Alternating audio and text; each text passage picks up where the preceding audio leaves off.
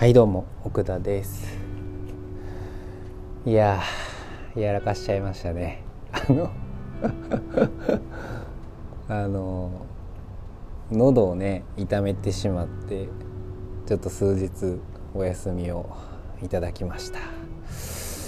まあなんか継続を止めてしまったっていうのは本当になんか自分が嫌いになりますね。ほんまに。まああの悔しいなと思いながらもあまり あのいいコンディションではない状態で、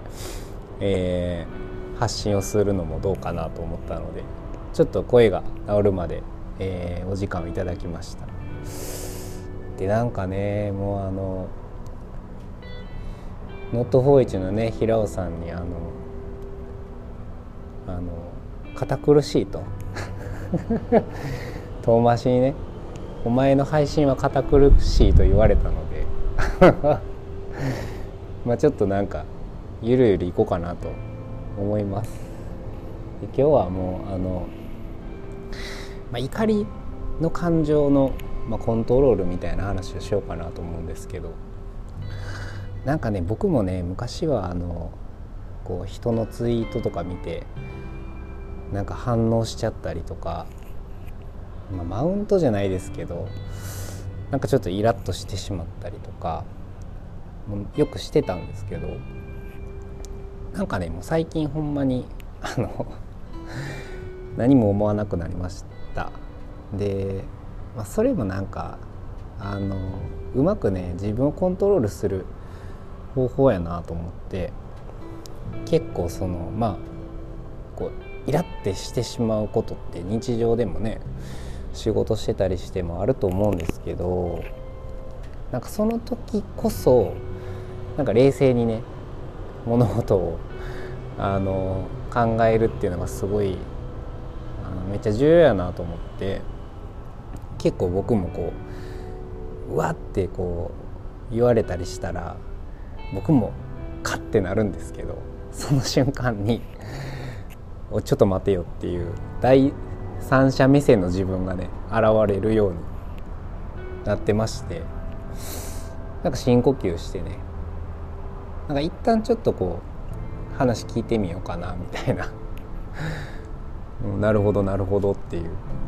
で全部聞いてからなんか自分の中でこう噛み砕いてあそうか結局この人は多分こういうことが言いたいんだなっていうなんか答えをこう探してじゃああの落としどころどこなんかなっていう。まあお互いの折り合いのつけどころどこなんかなっていうのを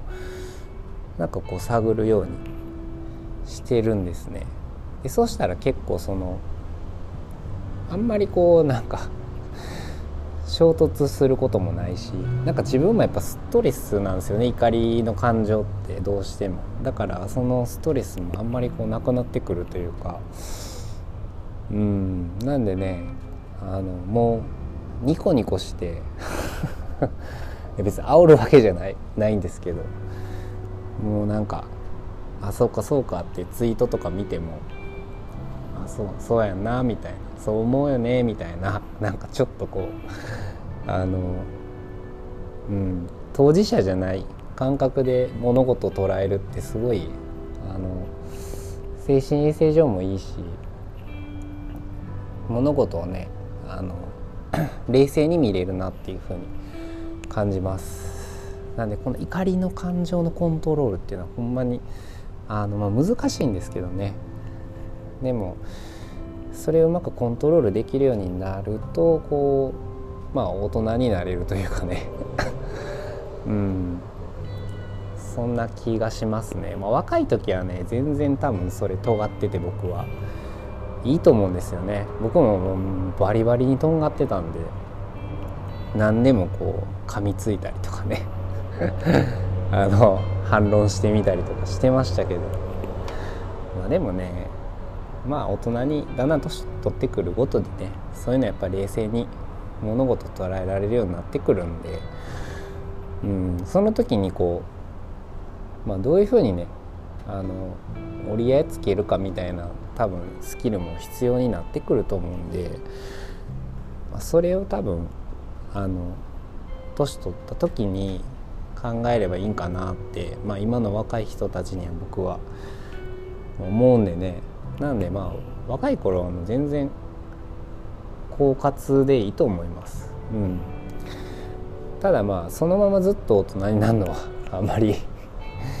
いいこととは思えないんで、まあ、どこかでねこう一度冷静に物事を捉えるっていうことをねした方がいいんじゃないかなっていうふうに、まあ、思います。うん、なんでねあのまあいろいろこう生きてたらイライラすることもあると思うんですけどまずは冷静にね冷静になって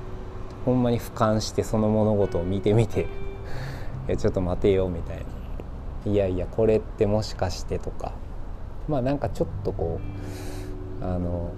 冷静なもう一人の自分を作り出すっていうのはあのすごい得策なのかなと思います。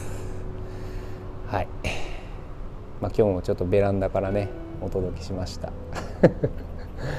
それではバイバイ。